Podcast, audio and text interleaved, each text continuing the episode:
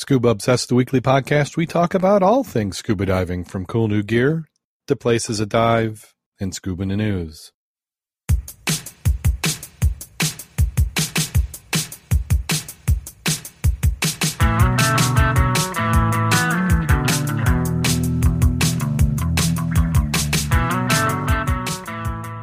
Scuba Obsessed episode 405 is recorded live May 16th, 2019.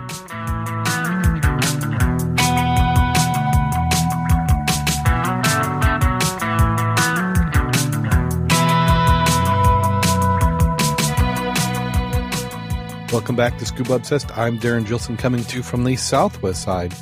Great state where we are getting our 40 days of rain. Joining me this week, we have Mac the Doctor. How you doing? Doing pretty good. Uh, you're, I got a little bit of a reverb on you just a few moments ago. Ah, yeah. Well, I'm going to blame the weather. It's uh, it's raining here, and the dogs are all upset. I've had one heck of a thunder area. I think I had one roll, must have lasted 10 seconds. Wow. Oh, Just it kinda- was awesome. Was it one of those that started off low and built up, or it just Yep, started? and- yep. No, just started and built up, and it's like, that's freaking awesome. Yeah. Yeah. We're insignificant compared to the of weather sometimes. Well, uh, you know, the, the, the, all that rain just means we're going to have more water to go diving in. Uh, have you looked at any of the pictures? Well, I don't think I posted any. Niles? No, no, what's Niles looking at? The like? road is blocked off because it's flooded. Ooh, um, Yeah, the pier is basically underwater. Where mhm. you normally would turn around is underwater. The uh, bathroom or the porta potty is moved up by the fence. they're not going to lose another one. Uh, well, they're not going to lose that one. Uh, but yeah, it's and fast. Hmm. Yeah, it's uh, we've we've been soggy for a while now. It just Uh, doesn't yeah. really dry.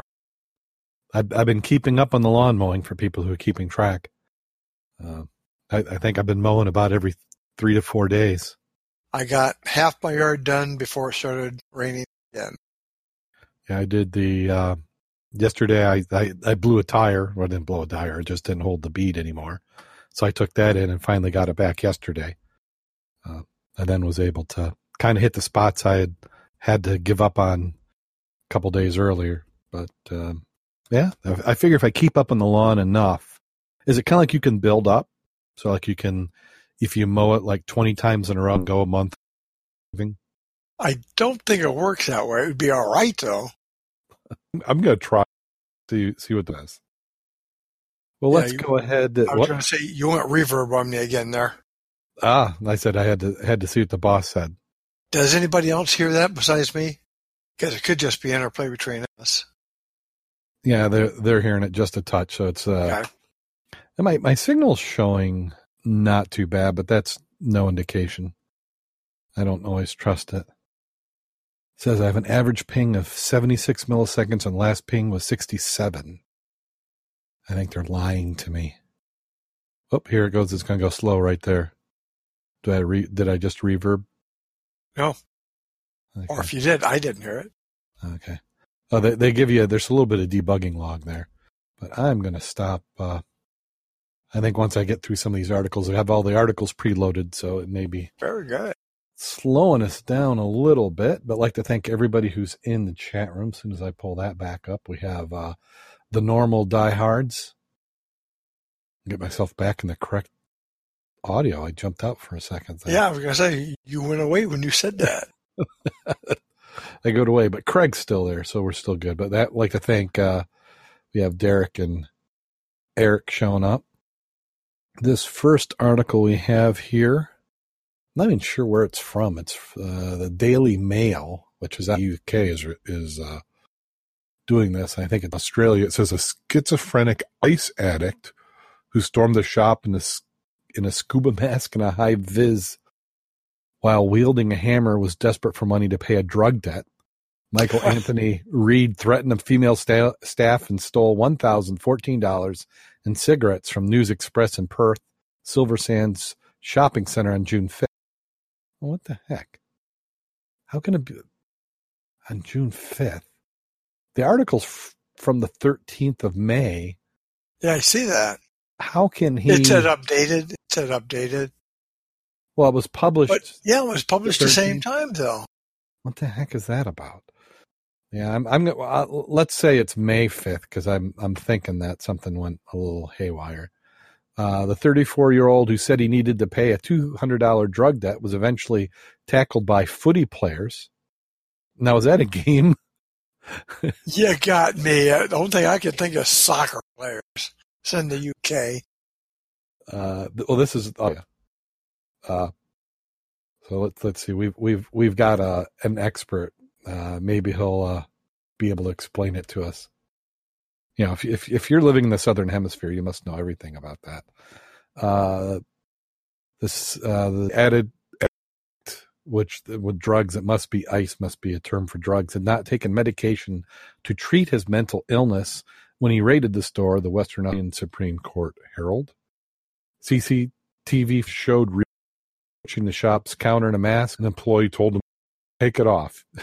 Well, that, that's a good strategy uh, reed refused and pulled out a hammer before Two staff ran away as another crouched down in fear. The robber was seen jumping over the counter, stealing cash from the register and cigarettes.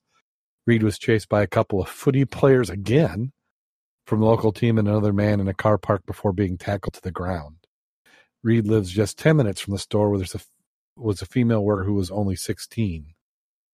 He planned the robbery carefully by carrying a rod and bucket so onlookers would get the impression he was going fishing. Reed had been diagnosed with schizophrenia as qualified for the insurance scheme. Did you see the picture? Yeah, I did. That's why I. now that I, makes. But but what the heck do they call that? A high vis? high vis must be the shirt. Yeah, because it's uh like a bright color. Yeah, yellow or orange. But That's He- not a scuba mask.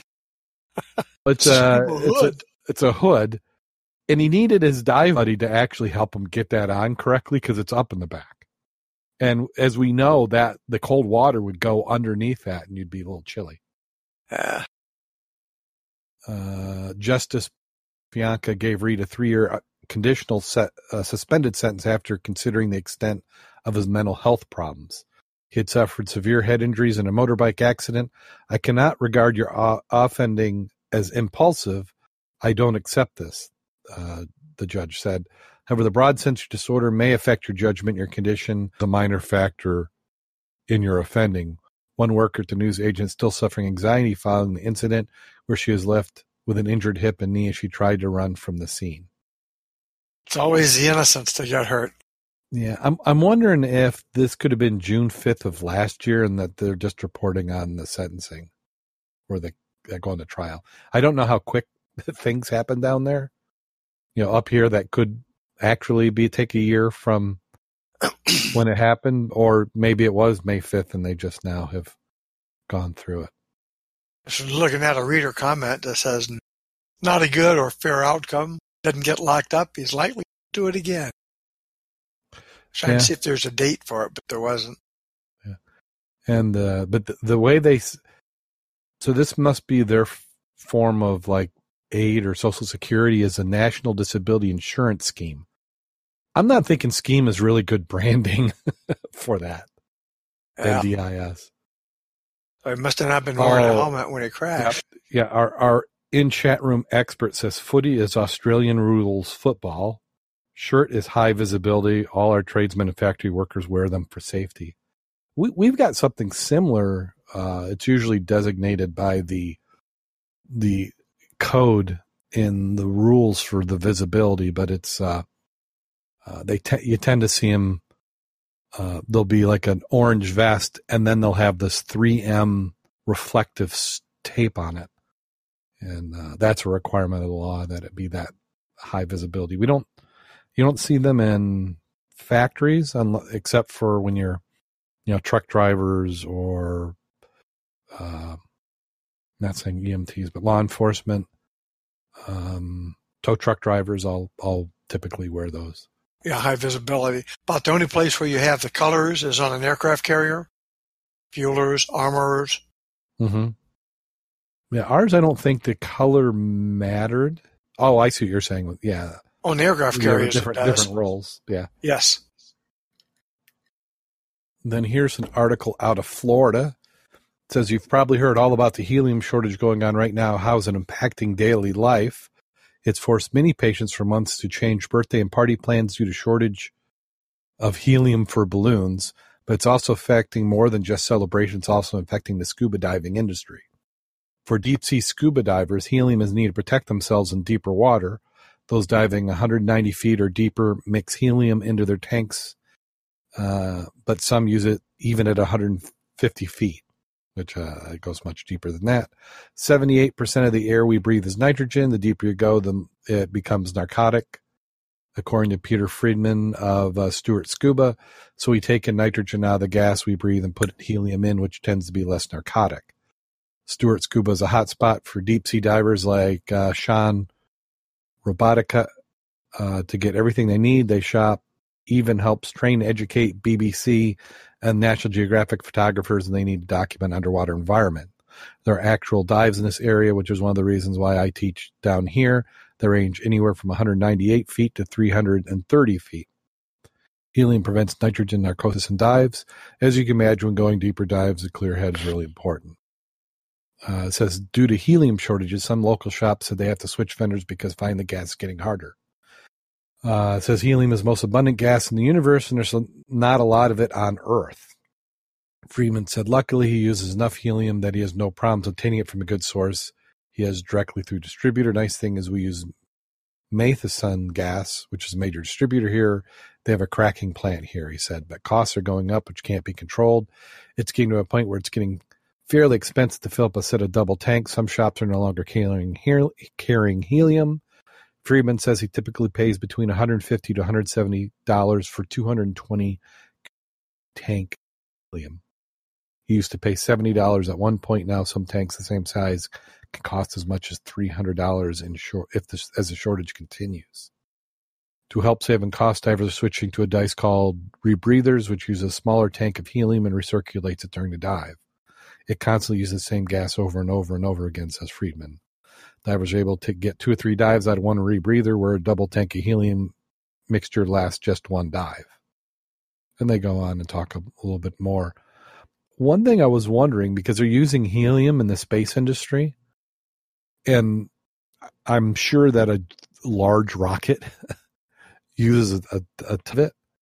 I wonder if that's impacting the helium availability. I didn't know rockets use helium. Yeah, they use it for almost the same reason that divers do. Is it it's uh, an inert gas, and they can use it. Uh, you know, they they can mix it with fuels and it doesn't react. Or, you know, they'll they'll have a bladder, and the other side they'll put helium because it's you know it's not going to explode. Um, well, CO two doesn't explode, explode, and I use that. Yeah, I think they are uh, changing to different gases. I, I saw something that they're actually looking at nitrogen hmm. yeah, because uh, I know a few years back we had a, a, pretty big helium shortage, and then the uh, Party City just closed 150 stores, and they were claiming that uh, the helium shortage uh, caused them to shut down. I didn't know airbags use helium either. Do they really? Oh, that's what one of the articles said there. Huh. That's what had me. I'm saying what? And I thought they used I, like an explosive. I didn't realize they used any helium. Well, you got to fill up that airbag with something. uh, I, I, don't know what would, it is, though. I didn't think would the hot smoldering gas that you've ignited uh, take care of that? Just use hydrogen. In the history of transportation, nothing bad's happened with hydrogen. Just as long as you put it in a big enough bag. Yeah. Yeah, put put some flammable glue on the outside of it just for good measure. I don't know of anybody around here who's using helium very much. Do you? No. I mean, um, Trimix, unless they're doing Trimix, and I've not seen how they have been using that in rebreathers around. Yeah, I mean, re- rebreathers will will use it in a Trimix situation, but just uh, you're just using that as your uh, breathing gas. Uh, You better Well, have some your- oxygen in there because you're not going to live on helium. Uh, I'm sorry, I said that. It's your. I think your diluent is uh, in the rebreather, and somebody in the chat room can correct us. I think the diluent is your trimix, and then you you're adjusting with your oxygen. I'm gonna have to look that up now because I know that the helium that you used to get the balloons filled with is not the same percentage as Oh, what no. we would be using. No, it just uh, I've I've heard people argue about it that the uh, the balloon helium is perfectly fine. It just isn't filtered. Oh, really? Like I thought it was different percentage. Well, it may be. I mean, they may um, you know stretch it. Well, hopefully, they get it under control. But there, there you go. Just an advertisement for the uh, rebreather industry. it's a conspiracy, I tell you. Uh, Uh, zebra mussel study takes high schooler to international science fair. Uh, this one's out of Texas. Lake Travis High School senior who researched a new way to kill zebra mussels on local lakes is presenting his research this week at the International Science and Engineering Fair, ISEF in Phoenix. Jack Deli Santini won both regional and state science fairs to reach international competition with a project he started more than a year ago when he started scuba diving in Lake Travis. And you reach the bottom and there's just a wasteland of mussels down there, he said. I've always seen signs of zebra mussels, but I've never seen anyone actually do anything about it. He decided he would do something. He started researching the invasive mollusks. Zebra mussels filter nutrients out of the water, depriving other organisms what they need to thrive. Deli Santini thought he could use the mussel's gills against him, so he searched a common additive with through his dad as a biomedical engineer. Uh, carboxymethyl cellulose, CMC, known as cellulose gum, is used as a thickener in various types of cooking, and uh, such as gluten-free baking. It remains viscous even completely submerged in water.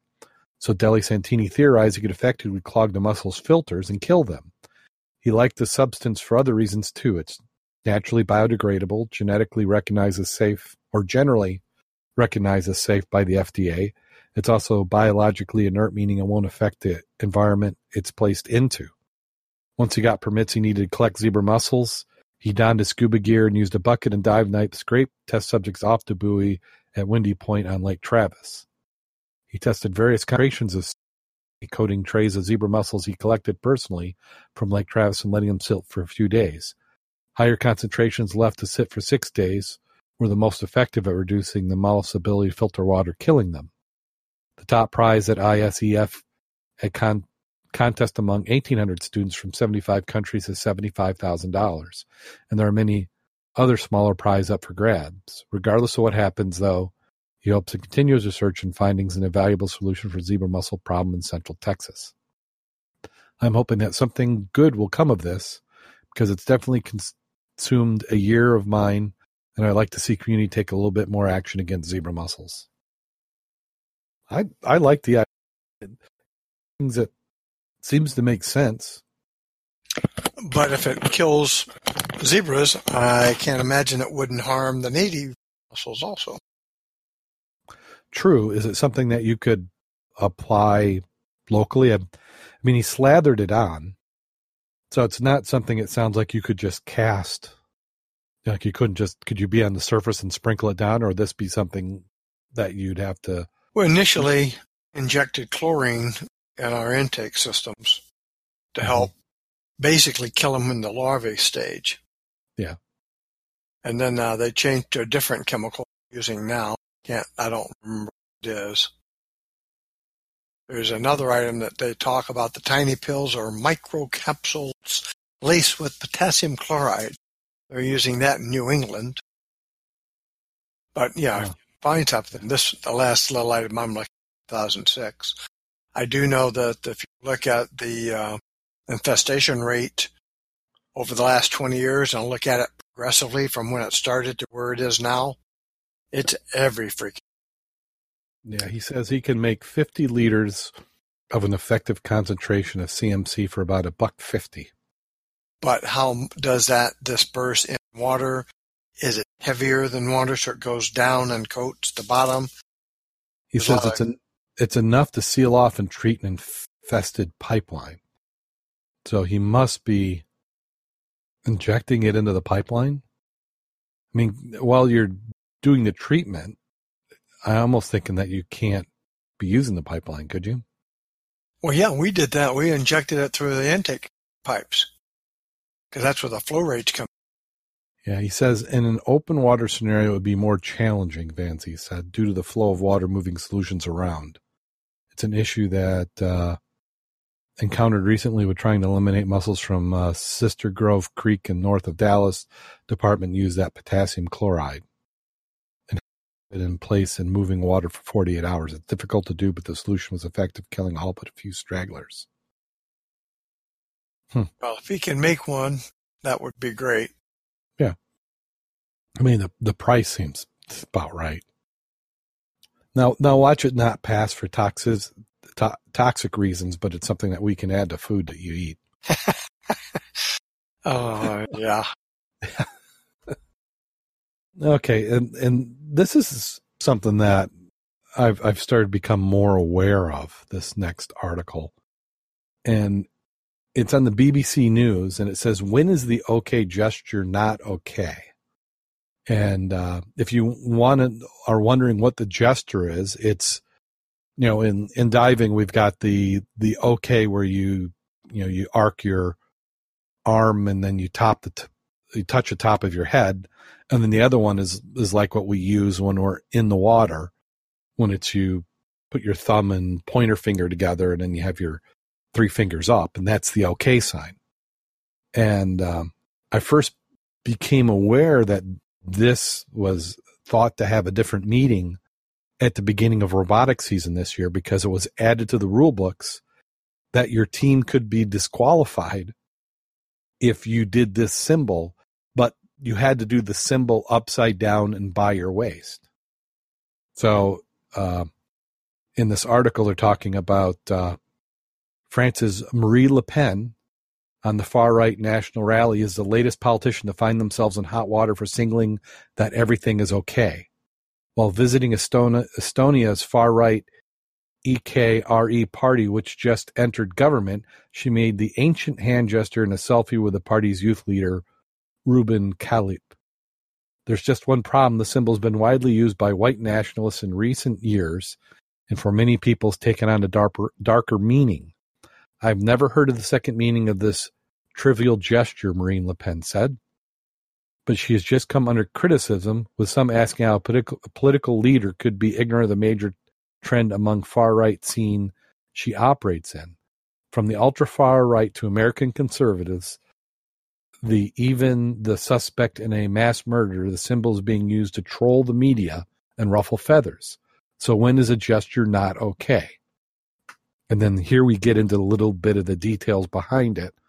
Internet trolls turned trendsetter. The entire saga started out as an online joke, taking an innocent and widely used gesture and pretending that there's a sinister hidden meaning behind it, hoping to trick the media and the left leaning people into outrage. But the joke was so successful, a gesture so widespread among the far right and white nationalists that many believe the OK sign is changing meaning. It was even used in a court by a suspect of the Christchurch killing after he killed 50 people after opening fire on two mosques, bringing international attention as a genuine white power symbol. It began in 2007 on the infamous internet message board 4chan. Though its long controversial lifespan, the site has been a source of many internet memes and jokes, but is a strong right leaning political audience. The hoax planned on 4chan was simple to ridicule media by convincing reporters of a fake white power symbol. The posturing reasoning to be given is that the hand making the OK sign, the three straight fingers make a W shape, while the closed thumb and forefinger symbolize the letter P. It is wildly successful in the popularity of the gesture used to mock left leaning people or troll viewers exploded. In two years since, however, its constant use by right wing or extremist individuals has turned the hidden meaning into a general connotation. The U.S. Anti-Defamation League puts it by 2009, at least some white supremacists seem to abandon the ironic or satiric intent behind the original trolling campaign and use the symbol as a sincere expression of white supremacy. Many now consider the sign to be white nationalists' dog whistle, a signal only intended to underscore by those in the know, which makes its use in the current political climate a bit complicated. False accusations around most of the world, OK Stein still means what always had that everything's off, everything is fine. In some countries, however, the gesture is considered vulgar. It can have other meanings among young men. It's frequently used in the circle game, where making the sign below the waist and getting a friend to look at it entitles a prankster to thump said friend on the arm. Before the hoax tried to invent the alternative meeting, supporters of the U.S. President Donald Trump had frequently been photographed using the OK sign, a gesture, and selfies which spread among the group. In the end, it can mean almost anything, as the U.S. based Southern Poverty Law Center said in explanation of the topic. The ADL too warns against jumping conclusions about the meaning, saying the overwhelming usage is still the traditional use. Someone who uses symbol cannot be assumed to be using the symbol in either a trolling or especially white supremacist context unless other context evidence to support the connotation. The organization says in its educational material since 2007, many people have been falsely accused of being racist or white supremacist for using OK gesture in traditional and innocent sense. Context is key when that's why Estonia's ERKE, who Marie, Marine Le Pen was visiting in May, have come under fire. The group's two most prominent leaders, father and son, Mart and Martin Helme, both made the symbol of being sworn into office as they entered government. Mr. Helme, the senior, suggested the, that indigenous white Estonians are being replaced by immigrants, while son previously said, I want Estonia, Estonia to be a white country. But has also spread far outside politics. Chicago baseball team banned one fan from the stadium for making a sign on a television broadcast where the U.S. Coast Guard employee was pulled from duty for the same offense. What began as an on-like joke is transformed into a loaded gesture with very real consequences. Had you heard of this, Mac? Absolutely, and I am just one. I'm just glad that the uh, one finger salute of the bird has not changed, and anybody who thinks the OK is something different, that's my symbol to them. so, so when we're diving, we just give the middle finger to say we're okay. No, I used my okay, but my point is anyone who would think that meant anything else, they can have the other. Yeah. Uh, Much ado about nothing. But see, I, I wasn't aware of this until about two months ago, and it was the context of that circle game they're talking about. I hadn't realized it had progressed from that to any use. Oh yeah, it's really. Uh, I, am mad. I, I get way I get beyond, way beyond. I, I get upset that people take things and then hijack them. I mean, I understand trolling the media can be fun, but this one's this is a little nuts. I keep thinking snowflake. You thinking what? Snowflake. Snowflake. Yes, everything bothers me. Oh yeah. So, so just be aware of that. If you're a diver underwater, do now. Do we need to include this in our pre-dive briefings? you know, what is the OK symbol and what do you mean? I mean, uh, well, I'm, I, I'm, I think you're going to get what I said before. yeah. If you, don't know your buddies by now, yeah. I well, and then so, so so do we do we need to write PADI and NAUI and everybody else and say you know you're going to change your material because you know that this is in the book. The, this is one of the hand signals that's acceptable in the online material. Well, it, it, must be acceptable they... then for divers in America because it's written down in a very nice, polite fashion and explained what it means. So there's no ambiguity that if a diver is using it, he's not a gang member, he's not a white supremacist, he's simply a diver saying, yep, I'm okay. Uh, the chat room is saying the upside down OK symbol when held against your legs is a kid's game. If I do the symbol and you look at my hand, I get to punch you. See, and that's what they were talking about in the rule of circle game, but they didn't explain why you weren't allowed to do it anymore. Just if you were, you would be, your team would be disqualified. They're they're saying it's a white supremacist gesture, even though it isn't. That's what they're claiming it to be, and yeah. to avoid injuring someone's sensibilities, they're basically banning it where you can't do it because somebody might construe it as that, which that's why I, I keep saying snowflake.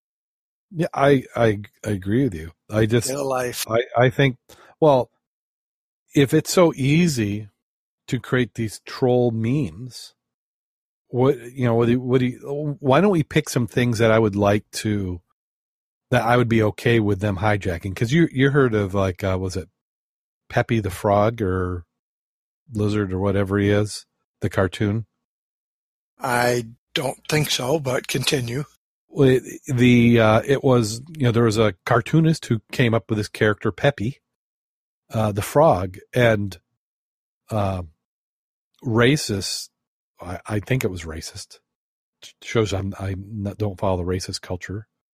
Uh, had hijacked it and it was meaning other things to the point to where the cartoon was being banned. So here you've got this poor innocent uh, cartoonist who makes a character gets hijacked by a part of the pol- uh, population, and now he can't, you know, he, he can't use it to earn a living anymore. Well, I don't but remember I think, any lizards or frogs in any yeah, of the Sunday comics lately. Well, let me let me. Uh, I don't know if I can. You probably can't even. Mad uh, Magazine. They must not be able to use Mad Magazine anymore. Yeah.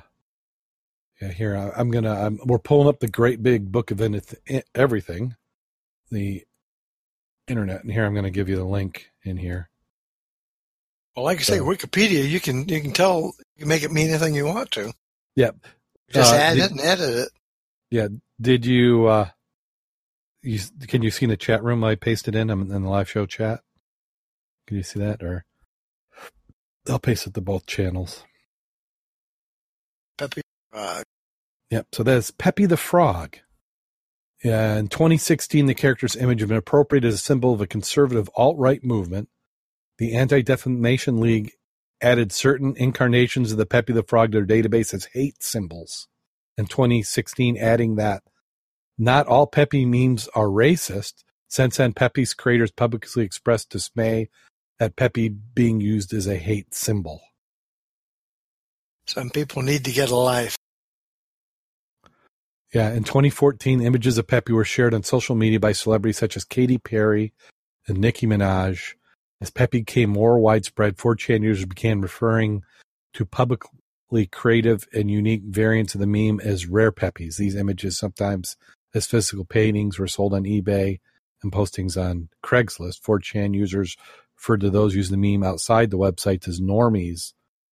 Yeah, uh, and then uh, yeah, and then then they go on. So basically, what it is is if you can get if you can upset people from a certain political persuasion, it then becomes illegal and bad to use. So can we? So can we get something? You know, and here we get we're going off the scuba diving, but again, going from the the original OK symbol. But can we get them to, to say things are bad that we don't like? Can we just troll them that way? I, I, they had a program the other night. It was in the paper, uh, where people here in, in St. Joe were going to get together and have rational discussions of how can we have a rational discussion in the explosive environment we are in today. And during that, they realized that they cannot. this is a, this is in our backyard. What, yes, what this is there, this is. A, was there a fist fight? No, no, it, but it was one of this that when people believe a certain way, it's so hardcore and ingrained that logic and and trying to discuss it in a logical pattern, there's too many trigger items, and people are just gone off the deep end. And it was mm-hmm. interesting to read that article after because I publicized it. This is what we're going to be doing. The purposes so we can have good discussions without, you know, using abusive language. And during this presentation, they realize that you can't because people are so polarized in so many different areas. And one of the items is there's trigger items for almost everybody such as abortion or not abortion, uh, guns or no guns, wearing a helmet in your in on a motorcycle or not. Why do I have to wear a seatbelt? It's it they are it's really polarized. Yeah. And it's, people it's, who believe one way cannot understand whatsoever how somebody could believe otherwise. Yep. Well, as a society, we're going to have to get over this because if we can't, then we're going to have problems. And I and I think part of this is the uh, you know, here, here get on my soapbox. Uh, it's how we communicate with social media. You yes, know, it is. If if you had to put your name and your face, the real name and face, you wouldn't say what you said. Yeah, because you wouldn't be working. You may think it, anything you want. Just keep your mouth shut, do your job, and that's where it always has been. And it's a desire to be inclusive and part of a larger group. So you have to do virtue signaling. So I need to be able to broadcast to you what group I think I'm in so that we all are part of the same group. So we've, what a particular political party or interest group will do is is uh, come up with these terms, and if you use these terms, then it shows to me that you're part of that group that I'm in, and then you also have the converse that if people don't use those terms or use these alternate terms, then they must be in that other bad group, no matter whatever that bad group may be. Well, and, my uh, terms uh, of endearment are easy. It's let's get wet. yes. And if you don't want to get wet, then that's fine. Stay dry. Yeah. I'm easy. well, no, but we need, but you've got cold water divers and warm water divers, and there's no way that we're able to agree. And you got the high visibility. Yeah. High visibility, low visibility. Well, let's get back to scuba in the news. Uh, shipwrecks may help tropical fish adapt to climate change. As warming waters destroy reef habitat, sunken remains can provide refuge for marine life. This is covered in nationalgeographic.com. Uh, what they're referring to is that they're saying that uh, structured reefs right, right, off our coast, such as shipwrecks, uh, are seeing larger quantities of colored fish that defy expectations. A new study in the National Communications Biology by Taylor and Avery Paxton, a marine ecologist who divides her time between NOAA and Duke University Marine Laboratory shows artificial deepwater reefs off the coast of North Carolina increase the number of tropical and subtropical fish at the northern edge of the ranges. These findings have important implications for fishes in warming water. As ocean temperatures rise, artificial reefs may facilitate the movement of these species towards the poles, where they may be able to find habitat that is more suitable in the future. It matches up what we've seen anecdotic, so it's nice to see a formal study of this, said Robert uh, Martore, a marine biologist with Southern California Department of Natural Resources. Are we surprised that fish like to find good environments so they can be protected in? I, I don't know of any diver who doesn't realize that or know that already. Um, and so what they're what they're kind of trying to indicate in here is that these wrecks that have been making artificial reefs are could potentially be a um like a, allow these species to leapfrog and work their way up north where the water temperatures are more favorable. Uh, I wasn't aware that fish would wait for a reef. I mean, if it's if it's wouldn't they naturally migrate with or without the reef?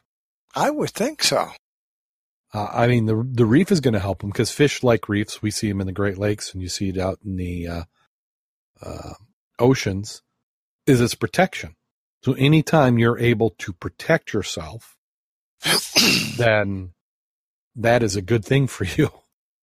Uh, says accidental and recreational reefs, rocky reefs like the one that occur naturally off the coast of North Carolina, function much like their coral reef cousins, but unlike tropical reefs, which have underlying structure built by living coral, the skeletons of temperate reefs is made of rock or other non-living substrates. Said rock can take many forms.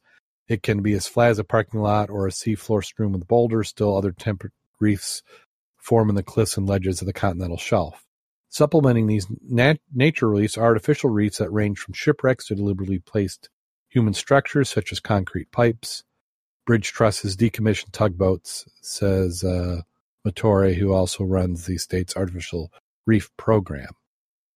Although popularity in artificial reefs is increasing in recent years, the idea isn't new. And they go on and explain how they, all the way back to the 1800s, fishers were intentionally throwing logs in rivers to create habitat. Just like they toss Christmas trees in the lakes to give fish a place to spawn. Yeah. I've never seen, now that I think about it out loud, is a chart that would give the uh, depth of the ocean and then give proportionate to the aquatic life that is in that depth. My understanding is the deeper you go, the less life there is, even though there is life. Is that your understanding? Could you say that again? If you had water and it's five miles deep, at what strata level do you have the most abundant fish life? That would be one question. The second question is, are all fish, meaning when they spawn, is it in the shallows, which requires it to be hidden in some way so other fish or animals don't eat the eggs, which meant if you had a reef or a ship, you got some kind of shelter, hide it and yourself. At what depth does that stop? Do they breed in open water? One would think so. You know what I'm saying? I, I do. I think it probably just depends on the species. I do too. The one thing that we are starting to see is that places we thought had no life actually do have life. Uh, you know, wherever there's an opportunity, either nutrients or protection or something, there is going to be an animal or or some creature biologically that is going to try to exploit that. Yeah, it will adapt. Like right. the hot vents that you you see on the bottom, the yes. great depth, they have marine life, but it's not a variety that you're going to find anywhere near us. Yeah. Nor could it live in a different environment. So I'm I'm not advocating uh, polluting or trying to intentionally change our environment, but uh, nature is pretty resilient and does try and come up with ways to adapt or take advantage of situations. So this, I was trying to, is this, it, it's one of those that it seems obvious? Is it just in, were they trying to tie this to climate change somehow? You know, I was saying, hey, that, you know, as climate change happens, this would be a way that these structures would help. I'm, I'm all for artificial reefs. You know, I, I would love to have more of them because we love diving on them. Uh, then, and you want to find fish, look for the reefs. We see that in uh, Michigan City there. I wouldn't, I've not looked at the chart again to see at what depth do the water level temperatures not change very much. I mean, if I'm in 5,000 feet of water, at what point does the stratification stop? More constant temperature or very little bit? Um, I'm you know what not, I'm saying? Because out here, we were looking at the buoys the other day, and mm-hmm. it was almost the same temperature, 54 degrees on the surface. It was 48 at the bottom and 60 feet. Now, if you were 200 feet, how down, how far down did you go? That stratification. You know what I'm saying? Of temperature. I've not seen charts on that. It'd be interesting to see that. I, yeah, I'm I'm not sure. Uh, I would believe at some point because I, I know that submarines play around with the uh, the layers. Oh, absolutely. Um, but I don't know. Does there get to be a point? You know, when you're between one thousand and three thousand, do the, are those thermoclines there? Uh, and is is it are they going to be thermally driven or can they be, you know, pH driven? Yeah, so current driven. Current, yeah, yeah, yeah, because you you have what they they call that the great uh, I mean, you've been in a thermocline where you can see it. Oh, you've oh, yeah. got this, you're going down and all of a sudden you're in oily looking water and then you go past it and it's like, son of a gun, that drop. I can remember uh, reading books where the subs were talking about playing the thermoclines and I played, you know, a submarine simulator where there are thermoclines and I'm like, this just seemed so bizarre until you see it as a scuba diver. It's hard to really connect with what a thermocline is. And I, yeah. and I still don't, I mean, I see that it's there, but there's a certain logic to me that says it shouldn't happen. You know, warm water should rise and cold water should sink. So why is that barrier persistent where you've you, it doesn't want to mix? Wouldn't that the colder water from up above? Well, it's current driven. If you've seen the the topo maps and the current patterns in Lake Michigan, current would be a big factor. Wave action, storms. So it, it's similar to the uh, weather fronts that we see here. It just happens to be at water and it's uh, flipped uh, in a little bit of a horizontal orientation. And we're and we're generally used to thermoclines down to 120 feet. Do they have them past that? I've not noticed it. I'm not diving that. Yeah, that's the same. Not thing. anymore. Yeah, yeah. I mean that's that'd be something to look at. And then this next article, which is a press release, it says Blue Water Ventures International has begun site survey work off the coast of North and South Carolina. Uh, they are pleased to announce co- uh, completion of initial site survey has been conducted off the south, the, so, the south coasts of South and North Carolina. Seven of 12 targets have been confirmed using side scan sonar, along with blue water divers filming and recovery certain shipwreck material to positively date the wrecks. Further research of historic uh, data de- uh, detailing certain shipwrecks will commence in order to better identify these sites. Survey operations will continue through the 2019 dive season, season as well as current recovery operations on the steamship Pulaski and steamship North Carolina wreck sites. Keith Webb, CEO of BWVI, states it's always a thrill to find X marks a spot. We've got a great crew this season. Everyone is excited to be back in the water or back on the water. Uh, yeah, the company engaged in business uh, conducting archaeologically sensitive recoveries of cargo and artifacts from shipwrecks. Its operation to date focused on shallow water search and recovery projects in less than 150 feet of water. The company is now expanding its focus to include deep water salvage, historic, and modern day shipwrecks. I'm. Is this something that is? What is the reason for this press release? I think. Are they trying to convince people to invest? And by the way, I don't. I don't invest in this company. Um, did I lose you, Matt?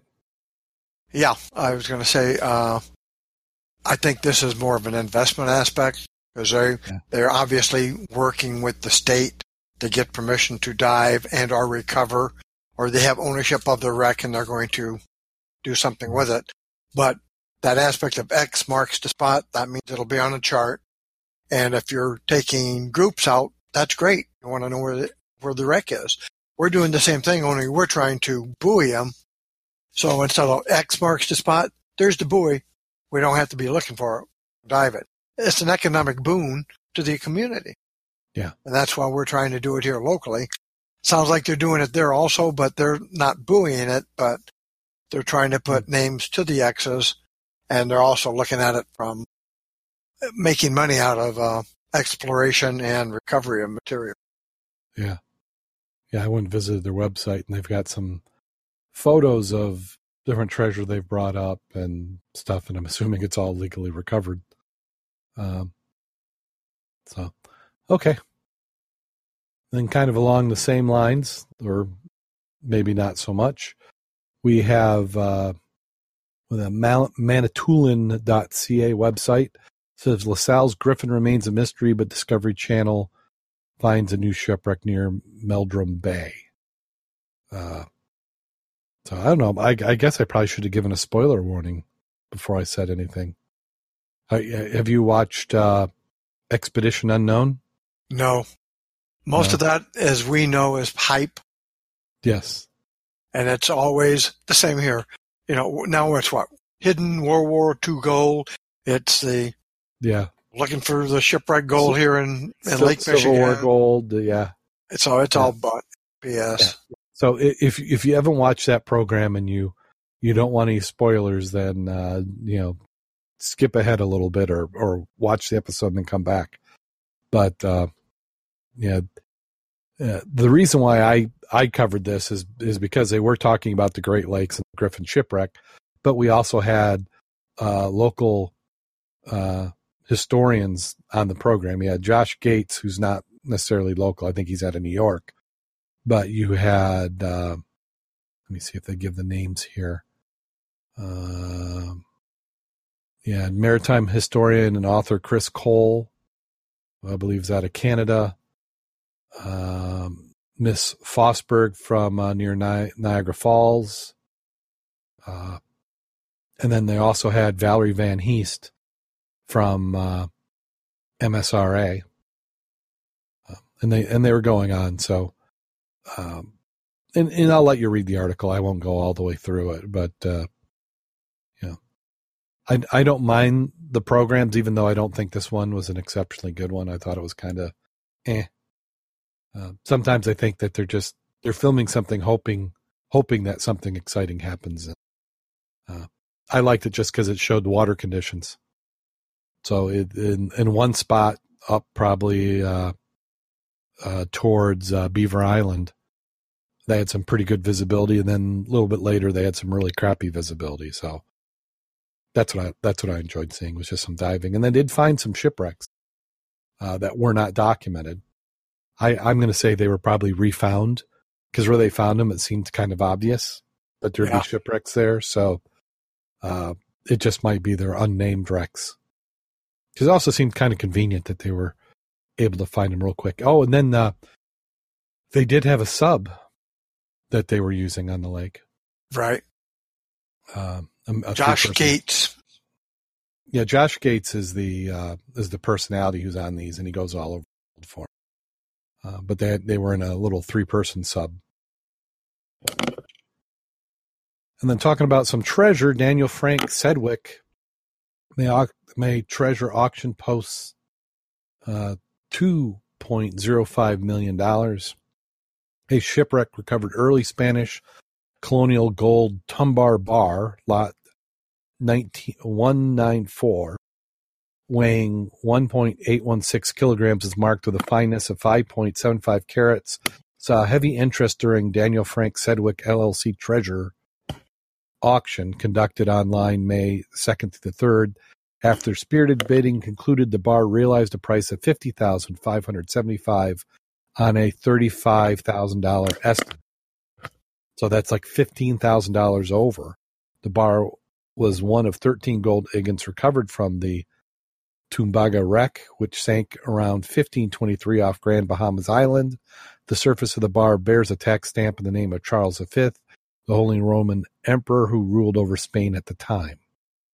Uh, for silver bar, high grade silver bar weighing 92 troy pounds, 3.84 troy ounces recovered from the wreck of the Atocha sank in 1622 off Key West, Florida, sold for $57,715 on a $30,000 estimate. The bar was graded class factor 1, the highest grade given to Atocha silver bars, despite spending 300 years on the ocean floor. Two other class factor 1 bars weighing uh, 76 troy pounds or 10.24 ounces and 60 troy pounds, 7.86 troy ounces sold for $575 on an estimate of 25,000 47,600 from an estimate of 20,000 respectively. Is I was not aware that precious metals, no matter their form, I mean, unless you've got like King Tut's mask, really brought much more than the value of the gold.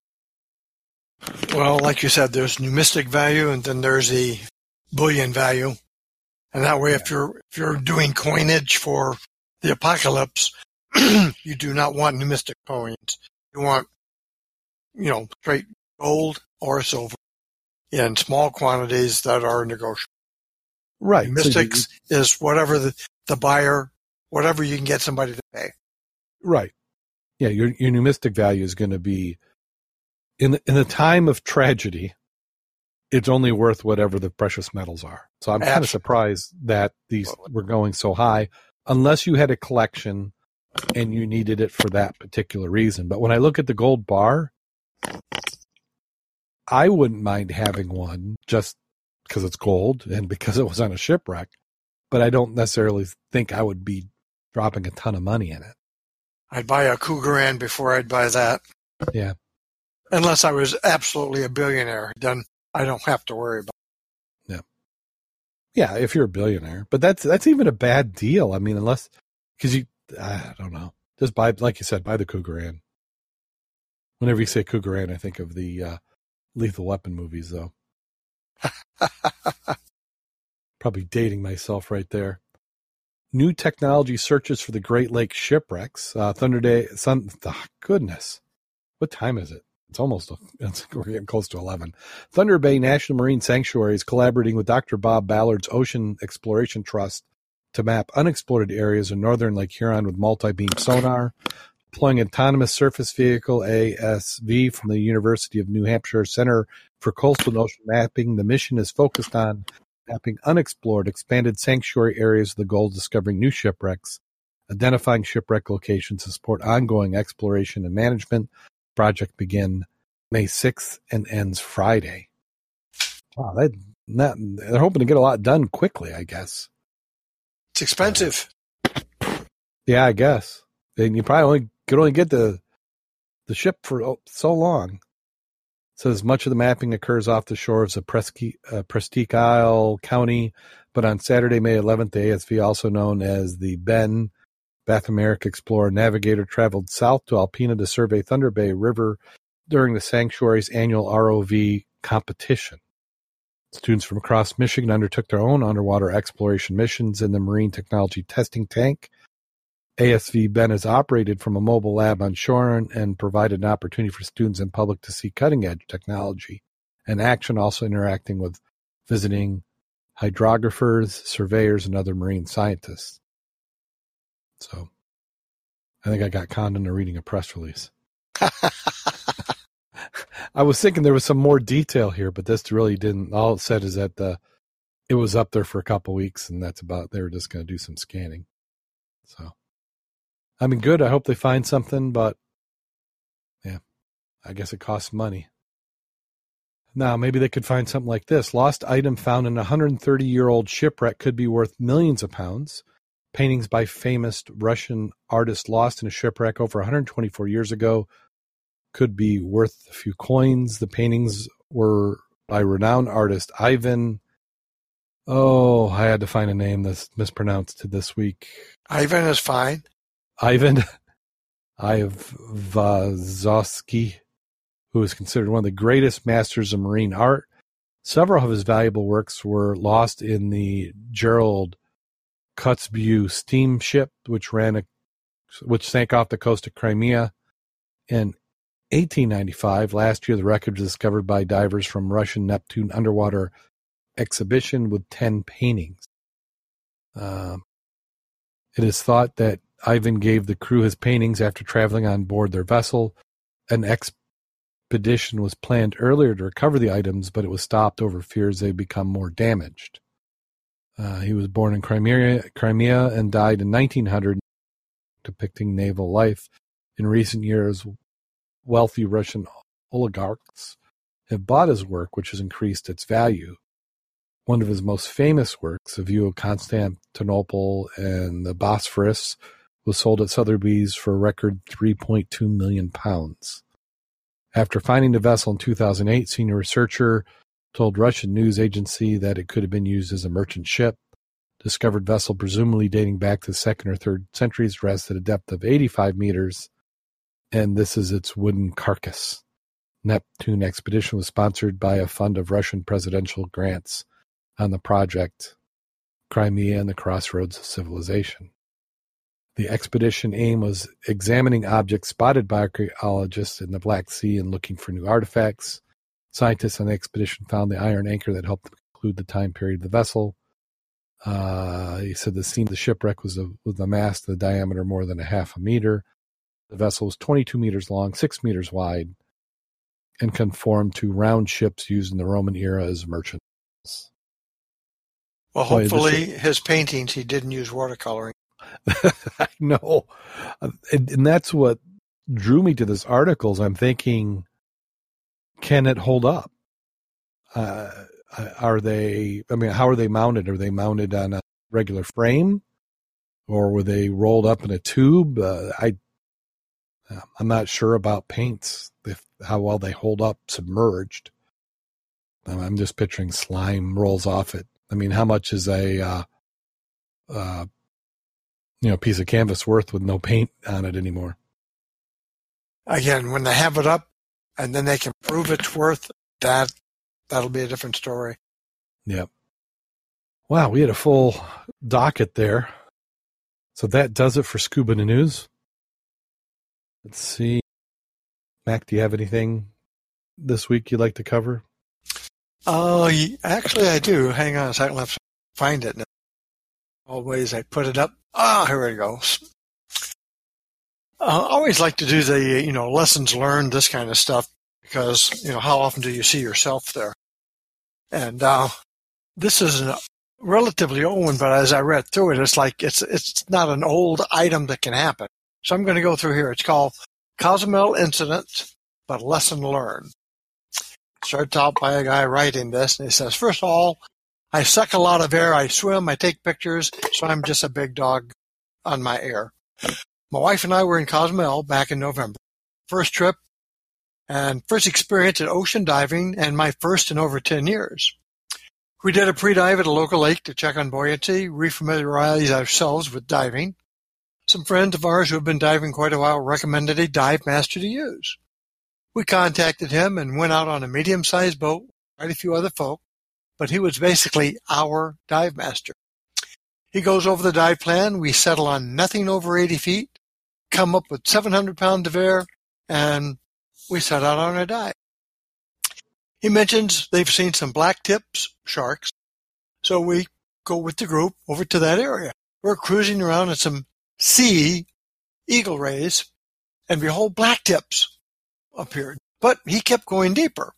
We were we followed him, thinking A, he's the dive master, and B, He's here to look out for us. I see we're at 87 feet or so, and I was we're doing okay. I check a few minutes later, I'm 116 feet. Needless to say, I was a little irritated. We continue to dive, and my air gets to a thousand. I tell him. And when I'm at 700, I tell him. At 500, I tell him. 200, I tell him, and literally put the gauge in front of his face. We finally do our safety stop, and I'm standing right beside him and by the end of it, I'm breathing off his octo. No biggie. I'm comfortable. Life is good. Suddenly he drops the weight, looks at me, points to the surface, takes off to get the weight. I'm a little confused as his regulator is pretty much pulled from my mouth. I swim down, catch up with him, get one more breath, and he points up again. Then I see my wife above me and know she has hair, so I frantically swim up to her and I'm continually breathing out. I take one more breath off the regulator and then shoot to the the takeaways. 1. The dive master is a guide. Don't rely on them 100%. If he hadn't been there, I would have done my safety stop, then ascended to the surface with around 4 to 500 minimum pounds of air. However, I assumed the mindset that he'll take care of me to overrule my common sense. His comment then was, don't be me, lessons learned. And then he said, well, my thoughts on the matter. One, why did he take us so deep when we talked about 80 was my limit? Number two, why did he ignore my air issue when he was fully aware of the situation? Why didn't he simply ascend with both my wife and I and head back down for the weight later? I confronted him after the dive and his only response was, Hey, we had a great dive, saw lots of neat stuff. Do this next dive with me and I'll really take good care of you. Uh, hell no. you kind of freaked me out, you know, which doesn't happen often. And you thoroughly scared my wife, who honestly haven't seen me truly scared since we've been together. And then he continued, any thoughts are appreciated. I think I've learned my lessons from the dive, but willing to hear others and their input on this item. What could I have done different? I've been to Cozumel a few times and have always had great experiences until now. And then he talks about who he dove with. And uh, my comment, has that ever happened to you? And why would it ever happen to you if you have planned your dive? And looking through some of the responses to this, bottom line was this. To me, it was also. If you thought you were too deep, you should have signaled ascend and level off and then done it. If you thought it was time to ascend, you should have signaled that and started your ascent. Unless your DM, your dive master, was going to abandon you, he'd have followed you and your wife. So when it comes down to it, you are responsible for yourself. Each diver must know they're responsible for their plan, its execution, their equipment, and their safety. Don't depend on your buddy or even your dive master. Yeah, I I agree. You are your best advocate not only in diving, but anything that you're doing. I'm not saying don't listen to advice, but that's what the pre dive plan is for. If I was at 117 feet and I looked at my gauge and they had 500 pounds of air, yeah. It's like, hasta la vista, baby. I'm going that way. I, don't he, understand. He must be good at air management. He must be good at air management because if I was at 500 at that depth, by the time you got to your safety stop, I'd have been out. Yes. Yeah. And And, and, and, like were I wouldn't have been down there without my bailout. No, but the the the anytime anything goes against the plan, then you're not following the plan, and you need to stop the dive. I mean, that's, right. And like we always talked about too, you plan your dive for the least experienced Mhm. diver there. And if not, well, then you guys go together as a group and dive. You know what I'm saying? Yeah. You don't don't do a mixed bag because you're gonna make the other guys who are really experienced like, damn, I just lost lots of time. I could have done this, that, and the other. No, you you you go with the low man. yes, But- yeah. What, would you have done if you'd have got at 117 feet, showed them your gauge, you had 500 pounds? Would you continue to follow that so and so? No, no, I would not have. But if we had said 80 feet and he went down to 115, I would have stopped it right there. I'd have been knowing before I got to 115. Yeah, yeah. You're you're responsible for your air, your depth, your time. That's all your responsibility. The the dive master should be as conservative or more so than you are. But if for some reason he's not, you don't want it to go the other way where you're as uh, unsafe or as as your dive master may be. Yeah, this came from Scuba Board on comments, and this was a couple of years old, but the comments really ranged the gamut. Um, and the key item was purpose there was not to identify what group or the guy's name. It's Mhm. what would you do and what should you have done? And the comments basically are just what we said. Every diver is responsible for their plan, execution, equipment, and safety. Yeah, in this particular case, from the sounds of it, he only had two divers he was responsible for.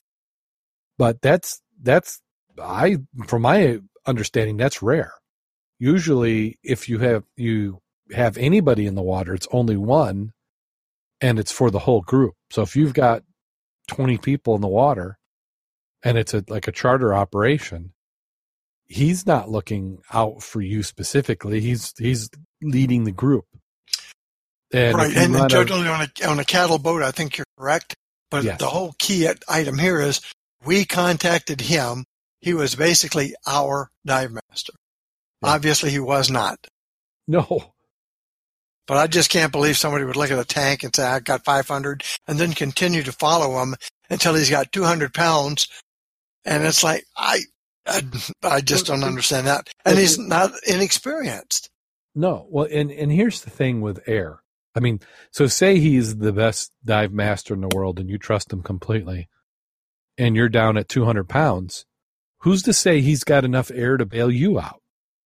I mean, this particular case, it sounds like that he was able to buddy breathe off him, but Until he left him. oh yeah, but but who but who's to say that you know if you're going down, you you- whatever air. I mean, the rule of thirds, really. I mean, you you should have been coming up. Uh, yeah, it just it you're responsible. I mean, that's that's all it is. I mean, I would be mad at him, but you need to be more mad at yourself because Yeah. uh, We're letting someone else take over your life. Yeah, that's a good article. I like that one. I do too. But then again, how often have we found ourselves deferring to the experienced person when your limits have been exceeded? And that's why we always preach it. You don't Right. do it. That's Well, when you I- give him that gesture I talked about earlier on your way up. Yeah. Well, and, and there's been situations that I would say would be lighter versions of. I've, you know, we we've done dives and say it's Havana or Lake 16, and beforehand you say, "What are we going to do? We're going to go out to the snowmobile or the boat, or we're going to go up this line and that line."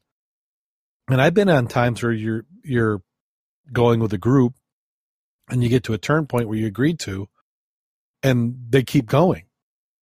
So there's that point where I know my way back, but crap, you know, maybe he saw something that I might be interested in, or I don't want to go back by myself. I'd rather dive with a group. I was, I can remember, uh, it's got to be 30 years ago. It's a long time. ago, Dive into Cedarville back when she was in shape. Oh, yeah. And I went down with a party of two more people and the visibility wasn't great that day. And, uh, we got separated. So I go to the tie off point and wait. And I wait and I'm looking at my, my stuff and I, I come up, you know, with my air and all that, wondering where the hell they are. I come up, they're already on the boat. You know, How many- because they got down, they got spooked, they came up. and, you know, and it's like, well, that learn, you know, it's one of those items. If you're going to be with a group, you stay with the group. yes. And if it's low vis, then you either get that, you know, the stick method or the have a lanyard so you, you know, you're, you can find each other. Yeah, if Yeah, if but- you're diving with a group and you're you, you got to be in a group, you got to be Yeah, be, with, be the group. be the group, be a buddy, uh, and that's something as a as a, as a non rookie divers it can be a little bit tough because uh, that distance away from your dive buddy can get a little bit longer than it should be, uh, especially in low visibility conditions. Because we we get to that where, like when we're doing a river dive, Fortunately, when really- we're doing that river wise, we're usually very shallow. So right? from that aspect, it's, it's not to the same extent a, a major issue air wise. Yeah, but but it's that kind of that condition. The visibility so low, Yeah. that it's it's really a solo dive. You know, you're all going in at the same time, and at some point you're gonna come out, but you're really not necessarily diving with a buddy. And uh, another situation where that that uh, happens is uh, when we did the uh, shark tooth dive in the Cooper River. Yeah. I mean, unless you were holding hands, you there was you had no hope of staying with your buddy. Yeah, yeah, that's, you know, when they say you got to be open water, you got to be used to blah, blah, blah, they seriously meant it. And if you didn't think they did, as soon as you were off that boat by yourself in that current till you Yeah. went thump on the bottom, you were probably saying, maybe I don't want to do this again. No, no, that was uh, that was one where the minimum recommendations were just that they were minimum. I I would even think that uh, as much as I love that dive, uh, I would not if if you're less than hundred dives and you're not seasoned river diver, low visibility solo diver, that is not the dive for you. But it was a blast. I would do that again as a second. I would do things a little different. But yeah, Yeah. Yeah. Well, if you're enjoying the show, which we hope you are, if you could uh, drop by whatever website or platform you listen to the the program on and give us one of those five star reviews, we'd appreciate it. And if it wouldn't cause too much harm or pain, we could certainly use your support. Uh, go to our website www.scubaobsessed.com. Click on over to our Patreon link. Three dollars or more gets you ac- early access to our show notes and it'd certainly be appreciated. Keeps us on the air, helps cover costs of hosting and the websites and everything else that goes along with the program. Um, uh, you can follow us on Facebook, facebook.com forward slash scuba obsessed, on Twitter at scuba obsessed. You can leave comments to us, uh, the show at scubaobsessed.com. And there's also the uh, form on the website, which I went and realized that I'm getting so much spam from it, I'm I'm ignoring it. So if you send us anything that way, make sure that uh, you send it to us about once a week because I am probably pretty bad at looking at that form. I need to come up with something to filter that spam. It's I'm getting about a hundred contacts a day, and I was so good at ignoring them I didn't even realize it. so uh, there you go. We have our fan map you look around the Scuba Obsessed website, Scuba Obsessed fans, and there's a little link there, and you can see all over the world that everybody is listening to the program, and we certainly appreciate our listeners. Um, and if I can do it here without it taking too much time, I'm going to see if we can pull up uh, our last app episodes statistics and maybe see what some of the more unique places people are visiting from. So, oops. Here I am. So the the number one, I would say, if the country speaks English as a primary language, they are in the top of our group. So just here in the last week alone, uh, it is U.S. is first in listens, then Australia, Canada, and the United Kingdom. So it's the top four, but then number five. Could you guess what number five is, Mac? Uh, let's see. No. it is Saudi Arabia. Excuse me? Saudi Arabia last week with 50 downloads just from Saudi Arabia. I wonder if they're expats.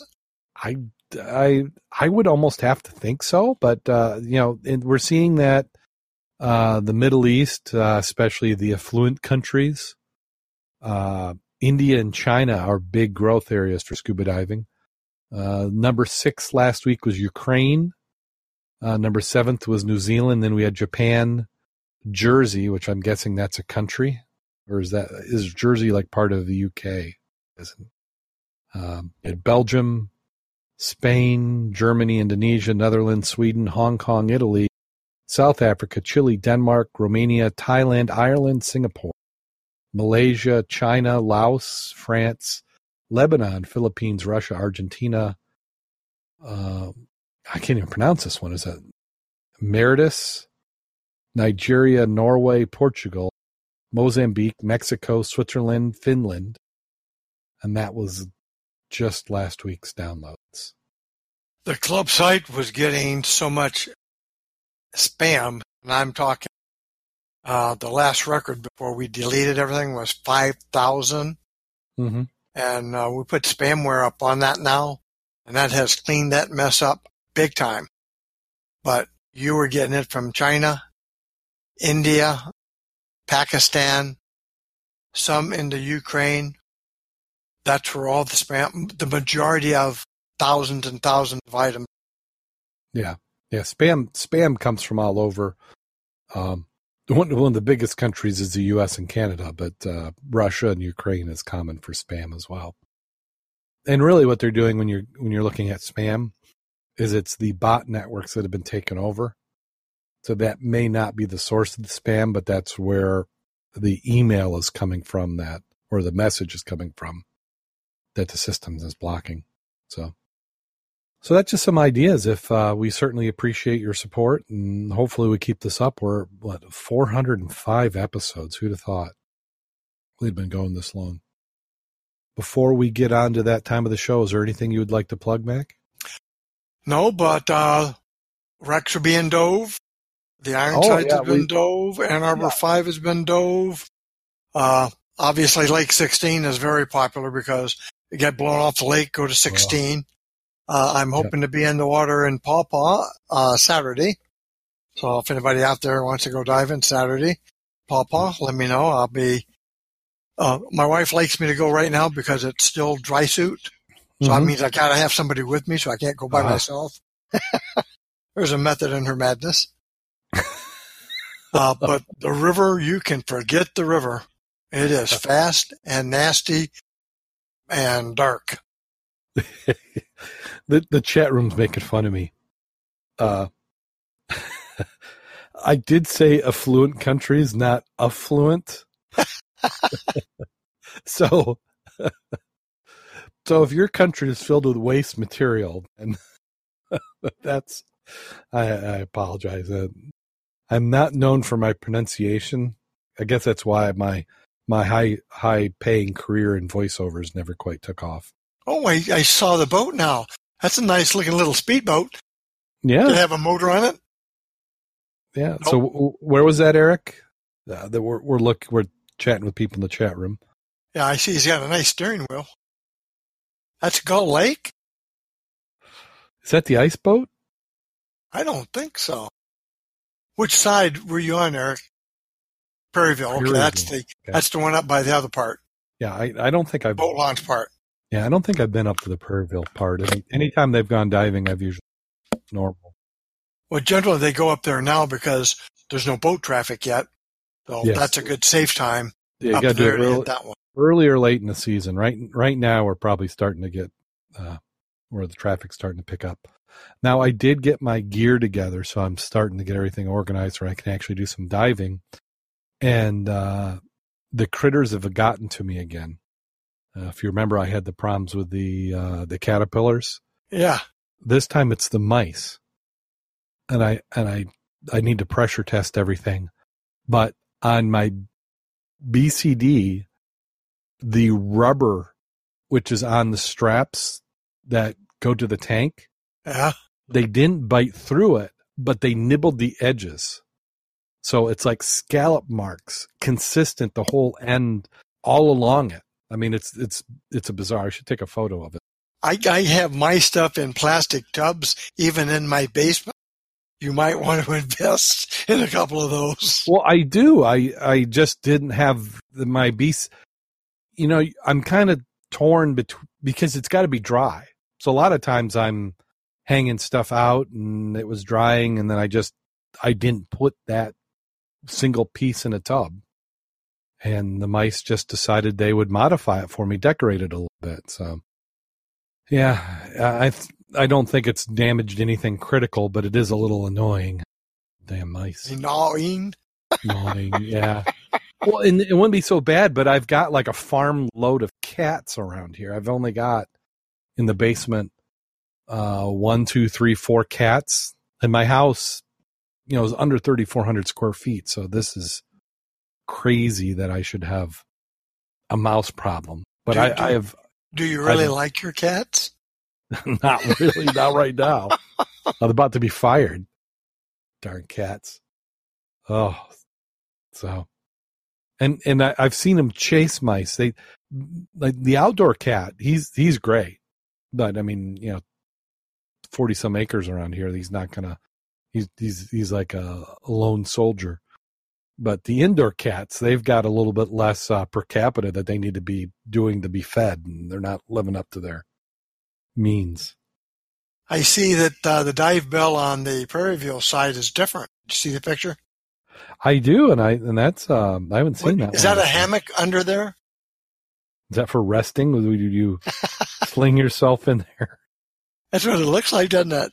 It kind of looks like the a Gilligan's Island version of a dive bell, doesn't it? Yeah. Yeah, well, that's cool. I, I I so need to get in the water. Um, my my honeydew list is getting a little shorter, so I'm hoping I can get I can get caught up here and get some diving in. Uh, tarp to stop silt outs. Oh, it's those rookie divers they're combating. Okay. Well, uh, hopefully you you support your librarians and your local museums. Um, is there is there anything else we need to plug? I did a presentation at the Morton House. Uh, Oh, Just- excellent! that went out over very well. And that again, was uh, part two. yeah, that was the second series. Uh, I have one more for them. They may do that. We'll probably do that next year. And it's be what lies beneath. In this case, it'll be the St. Joe River. Um, see, and I'll be putting more out on it later, but we still have, I believe it's September the 28th. It's going to be the big one presentation by Taras Lysenko Ah, on the uh, aircraft carriers of Lake Michigan, including the salvage of the aircraft, and maybe some more information on the status of the UC-97 because they wanted to salvage that and actually bring it up. So we might Mhm. have some details on that. It's also going to be a book signing. yes. Uh, right now, we're anticipating having some books available there you can purchase. So that'll be the 28th of September. I I really am expecting a good crowd. It'll be at the uh, Benton Harbor Airport. And, uh, hope to see people there. Yeah, and we'll- try and get him on once his book's out. I think his publicist will let him speak again. Oh, absolutely. so we'll we'll be able to get him on the program and hear some more from him. You can, if you want to see who we're talking about, look back through the old episodes. We've had uh, Taras on before, and he's always interesting. Yes. So I think we're to that time of the show. Are you ready? Yes, I am. So, in the interest of uh, uh, tribalism and segregating groups, we will do this joke in that spirit. So here we go. Jack, rugged diver from the cold waters of the Midwest, just back from a wreck dive, walked into a sports bar around 9:58 p.m. He sat down next to a warm water diver at the bar and stared at the TV as the 10 p.m. news came on. The news crew was covering the story of a man on a ledge of a large building preparing to jump. The warm water diver looked at Jack and said, Do you think he'll jump? Jack said, You know what? I bet he will. The warm water diver said, Well, I bet he won't. Jack placed $30 in the bed on the bar and said, You're on. Just as the warm water diver placed their money on the bar, the guy did a swan dive off the building, falling to his death. The warm water diver was very upset and handed $30 to Jack, saying, Fair's fair. Here's your money.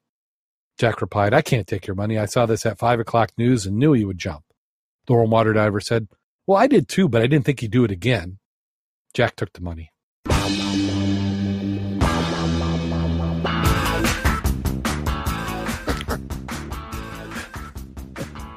And believe it or not, there's people like that out there. well, I mean, you know, the story could have changed. Yeah, yeah. It's the darn media. That's the guy you don't want to be following on that wreck at 110. yeah. Yeah, we're going to come up uh, when we have 500, 500 pounds. Only 87 feet. Yeah, and I'm only in the second deck, third level. I, I know I can get back out. Yeah. Even though my flashlight went out. I can't find the tagline. But I'm okay. Yeah. So on that note, go out there and get wet. And stay safe.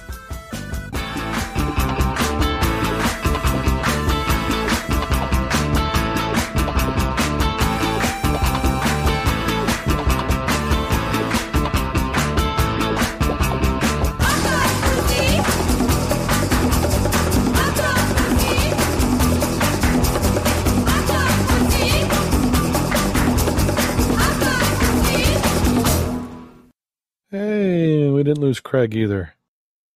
It's true. That's a highlight.